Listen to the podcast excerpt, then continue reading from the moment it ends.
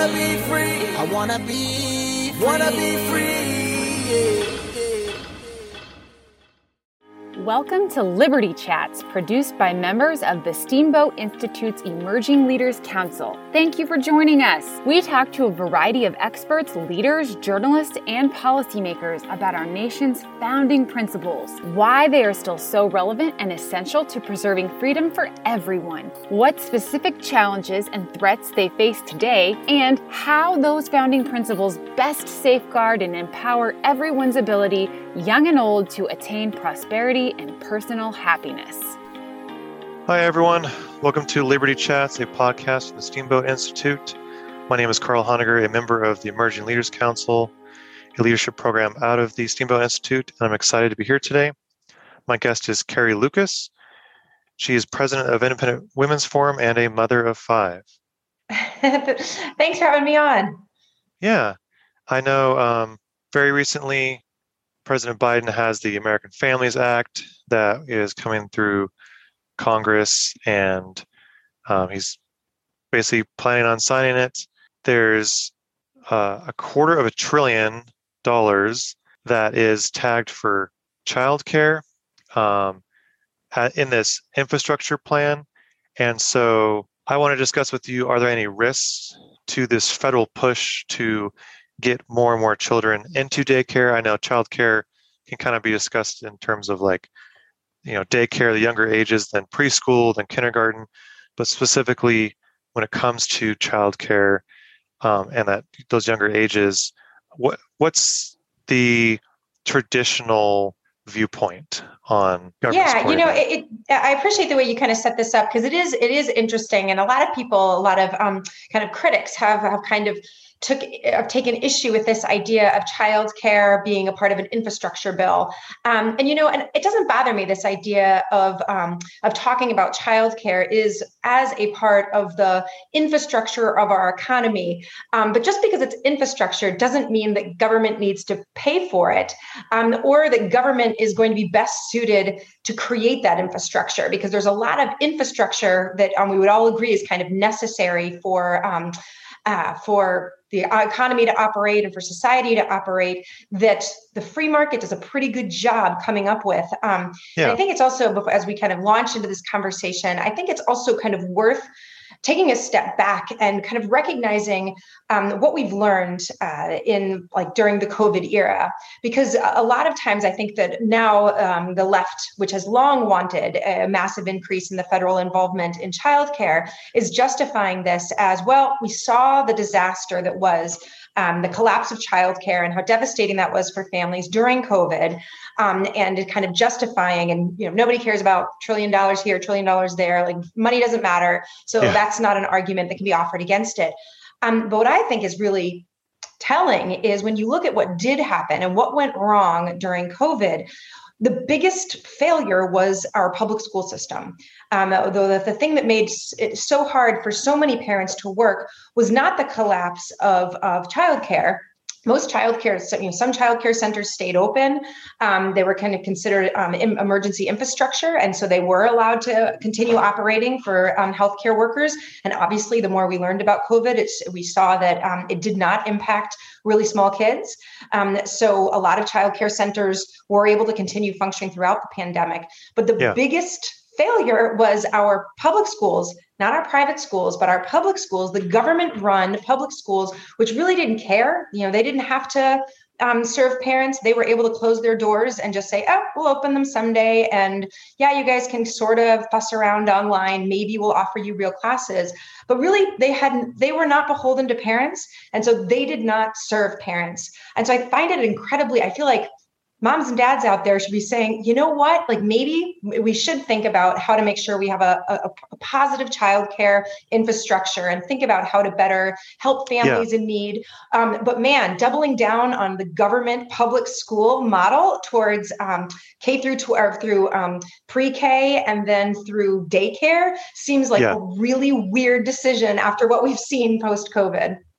Yeah, it sounds like you can also summarize in like one word is like trust that yeah. like trust being broken is why so many women with school age children did not feel like they could either go back into the workforce or they could continue working um, when the teachers unions were pushing for all these reasons why they could change things last minute and this whole process of okay well your kid goes back to school but then you know things can change there's no guarantee right it seems like that breaking trust maybe is one reason why throwing more money at childcare is not going to be the solution um, for what actually working parents want. Yeah, exactly. And I think the other word, if I had to like use one word, I think that leverage is a big, okay, um, is, is an important one because what we saw was um, private schools. Okay, you know, the first couple months, okay, fine, like nobody knew what was going on.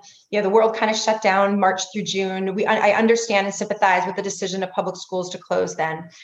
But what we saw happen in the fall, when pretty much we'd seen very little evidence that this was a kind of a kid driven um, uh, disease or like this, the kids aren't the super spreaders, public private schools overwhelmingly opened their doors in person began because they had to parents aren't going to pay tuition for the kids not to be taught um, but then the public schools you know i'm here in um, northern virginia and my kids i've got five kids as you said they were all um, they're my youngest is in kindergarten and my oldest is in high school and um, they were all not in school until um, until um, March. It was it was wow. completely crazy, but it's because our schools could not care less how unhappy I was because they know it would be really hard for me to pull my kids to school and find a slot in private school. So I know we don't. This wasn't supposed to be a, a school choice um, a school choice uh, podcast. We're supposed to be talking about childcare, but I do think when I, I feel like the biggest criticism of the the Biden plan, and it's you know the Biden plan on, when it comes to childcare, it's kind of opaque. Um, you know, it's all the, the, the headlines are you know very misleading and just saying hey everybody's going to have you know great daycare and it's not going to cost you more than 7% yeah. of your income. You know you don't worry about the details but isn't this going to be awesome? And everybody you know you see polls that say yay like everyone um, republicans and democrats say of course we want to help pa- working parents who are struggling to provide for their families. Daycare we all know childcare is very expensive. We, everybody just applauds and um, and doesn't kind of think through well what what is government actually how is government actually going to advance this? And i do think having this moment of saying boy you know government if we if, if a, presumably this is mostly going to be modeled off of public schools because this is how government yeah. subsidies flow through the states. They go to the schools they go through bureaucracy. This bureaucracy exists to serve itself and to serve the government um, and sorta sorta but not really to serve the parents. Um, you know, the public schools is really how you should be thinking about this and i really think this is a time not to you know we should be really cautious about wondering you know also especially there's the other conversation that's going on in k through 12 what are our kids being taught and who decides there's a lot yeah. of parents out there public school parents who say man you know I, I feel like my kids are being taught crazy stuff um, you know, they're much less likely to be learning math and writing and reading and are much yeah. more likely to be learning things that i think are not only like wrong divisive um, you know, terribly like racist um, and self-destructive in terms of their my kids' emotional health, you'd say, why would I possibly think it's a good idea to say, yeah, I'll give you my my three-year-old who's basically completely learning to um, form a, self kind of self-identity and self-worth. Why yeah. would we possibly think that yes, I want the government to decide um, and to be the kind of put in charge of this sector of of kids' care uh, too? Yeah, I think that maybe with the vagueness right now that's um, discussed in the Biden plan, we could maybe solidify like some examples um, in past history. Maybe the Quebec model um, yeah. is actually given as like a good example sometimes, but I think um, in what you found in looking at the scientific research and like the high quality research into this, that maybe the Quebec model points to problems with getting government more involved um, and controlling childcare options. Could you discuss more about what you've yeah, done about that? Yeah, you know, it's really important. I do think you're you're right because one of the main arguments you'll hear in favor of this, and there was an article um, in the Wall Street Journal this week on um, on this that made the case that um, uh, that a one dollar investment in preschool will pay off nine dollars or whatever it is yeah. in and rewards down the road. And oh, this is such a no no brainer. Um, but and it's very you can tell there's a lot of research out researchers out there who are very reluctant to say anything negative about daycare and for, for good reason they don't want to make moms and dads feel bad um, and you know i'm not here somebody you know, I'm, uh, i've used daycare at different times of my life i think that daycare can be a, a fine option for um, sure. for parents and um, and you know and fine for kids but i don't think we should shy away when we're talking about public policy we um, shouldn't shy away from taking a hard look at what the research shows. Um, and you're right, um, Quebec is a really in- interesting example. And the research on it was done by Jonathan Gruber, who's kind of a left of center, a very well known left of center economist. Um, he was writing for the National Bureau of Economic Research. It's not a you know right wing crackpot who's making this case. Um, Quebec did a very um, aggressive program, made it so that parents could, and kind of interesting, and because it was almost a controlled experiment, because you had this huge cohort of kids who all of a sudden um, there was a big influx of kids because they made it so parents were paying five dollars, no more than five dollars a day um, for for daycare, and so you had a, a big increase in the number of kids who were suddenly um, introduced into a, a daycare situation. And, um, and they followed them over time and they found that there were neg- there was nothing they could find that was positive. And then some things that were associated with negative outcomes including mental health social behavior education and there was even like an increase in criminality. So yeah. you don't want to go you don't want to go too far in this and say oh it's all because of daycare. Because obviously there's a lot of variables that um, that impact kids long-term um, uh, growth.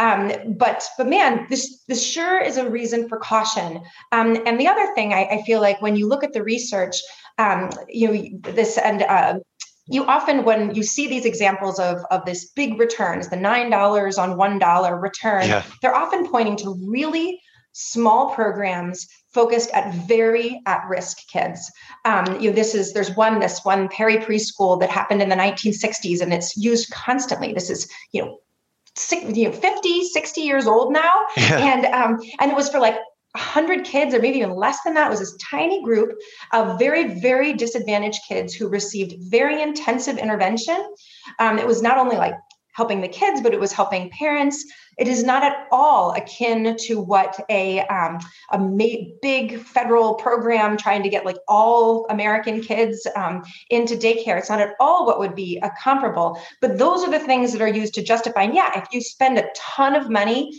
um, and help kids who have really challenging home environments, um, there, there, there is some reward. And you know, it's, that's worth us thinking about. And if there are ways to help truly at-risk youth, but is very different than saying that my kids, your kids, you know, the, the kids of the average American, that we should yeah. incredibly subsidize this one decision for them. You need to put your kids in an institutional daycare facility that is blessed by the government and fits this, gets the government seal of approval, and um, and then it's you know that's that's free for you. Um, there's little reason there's no evidence that this would be that this would be good in terms of ch- child outcome there's zero yeah, I think you mentioned that Perry preschool and how there is that involvement of the parents too, in that like they would actually go to the home and talk to the parents. So it's actually kind of a bad scientifically to like differentiate between like what made the outcome. Was it the fact that like the parents were so involved that they're willing to talk to a social worker? Or was it preschool, right? Whereas Quebec, yeah. like it's really a scientific study based off of like one factor, right? Whether or not they were in the childcare and yeah. with it being you know close to free. I guess another yeah. aspect of this that doesn't seem to be discussed much is what women actually want. and I know that there's been some questionnaires put out there and some studies. It seems like in the year 2000, Public Agenda surveyed parents with children five and under, and 80% of young mothers ages 18 to 29 would prefer to stay at home and so like provide childcare right for their own children rather than work full time. That doesn't mean that they don't ever want to go back to work, right? Or but what what have you seen over the past so many years when it comes to like women and their choice when it comes to these young children? What would they actually like? Yeah, you know, you're you're you're right because I do think that there's a lot of kind of push on this. Um, labor labor force participation rate um, and it's funny because obviously um, you know the the whole package of the American Families Plan that, that the Biden administration is pushing out. One of the things that's kind of ironic and funny about it is that um, is that you have these you have several things that are in absolute conflict. They really want to get women in the workforce, so they're talking about offering you know a host of, benefits, including um, subsidized childcare. But at the same time, they're pushing something called the PRO Act, which would basically make it so the overwhelming majority of people have to work in kind of old school nine to five jobs. And when you look at what women want, um, this is you're moving in the absolute opposite direction because yeah. most women you, you, do find research a lot of women most overwhelmingly young young mothers um, say that they would like to work less and um, and uh, and have some more time with their kids. They don't. They aren't dreaming of all leaning in and working you know 40 50 hours and getting their kid in a daycare facility to take care of them while they are you know pursuing these high flight careers. And most most moms want to be home or at least have a, an active role with their kids. There are you know sometimes you do see that there's women who aren't working who say you know gosh i really wish i could have a job and i wish but i would want it to be kind of part-time and on my terms um, so there's this real desire for kind of flexibility, and yeah. um, and I feel like government is working against them in two in two capacities. One on the on the um, on the jobs front by making kind of pushing regulations that say it's almost going back to an all or nothing. You either have to be a union member and work nine to five and have these set hours, and our version of flexibility, which is you know you get a day off if you qualify under these FMLA type of regulations, yeah. but not the real flexibility that women want. And then also um, on the on the kind of the childcare side, you know, one of the good things about um, about you know uh, non-government care, a lot yeah. of home-based daycare and informal daycare relationships that a lot of people use. Um, is that they can be, you know, actually, I'm going to work these nights. I need, I need you three days a week, not five days a week. Yeah. Can we find some like ways so that I can um, childcare share, or the, you know, I can have my kid there for half a time and another mom have my kid with this child like a home-based center and government is making it by totally focusing on moving everybody into kind of a school model of daycare or this like a federal model of daycare you're going to have less flexibility on that end too everybody's going to be expected drop your kids off at 7.30 and pick them up at 3.30 and um, and that's what your work life has to be that's not flexibility that's not what women want well i, I know we could really dig yeah. into this for hours and uh, I've been having a great discussion about this. But what do you personally have you been reading or especially with podcasts have you been listening to that you've enjoyed lately that you would suggest to our listeners? Um, it doesn't have to be related at all to sure. our discussion right now, but um, we'd love to hear. Yeah, well, you know, um, I, I, work for, as you mentioned in the beginning, I work for the Independent Women's Forum, and we have a podcast called She Thinks. Um, we've got a lot of great guests on that. Um, it's uh, hosted by Beverly Hallberg, and um, and I think that's a, a really fun one. Um, Julie Gunlock has one uh, has one called the Bespoke um, Parenting Hour, and she okay. talks kind of kind of specifically about. I mean, Julie's really a great. She's a great. She's very funny, and um, she's got three boys, uh, school age boys, and she covers issues like school, daycare, kind of the culture of parenting, and and pokes pushes back at at I think some of the the worst messages that parents get, like teaching teaching them to fear everything and she tries to bring yeah. a little joy back into parenting so it's one i really enjoy yeah Awesome. Well, thank you, Carrie. I really appreciate it. Um, this has been another podcast with the Emerging Leaders Council, and thank you so much for your time today. Great. Thanks so much for having me on. Thank you for listening to today's Liberty Chat. I'm Erica Anderson, the producer of the podcast. Our podcast editor is Fingers Malloy. My co producers include Charlotte Whalen, Zachary Rogers, Lindsay Martin, and Christina Eastman, all members of the Steamboat Institute's Emerging Leaders Council, who represent the next generation of free market, free speech leadership. We hope you tune in again for our next Liberty Chat episode.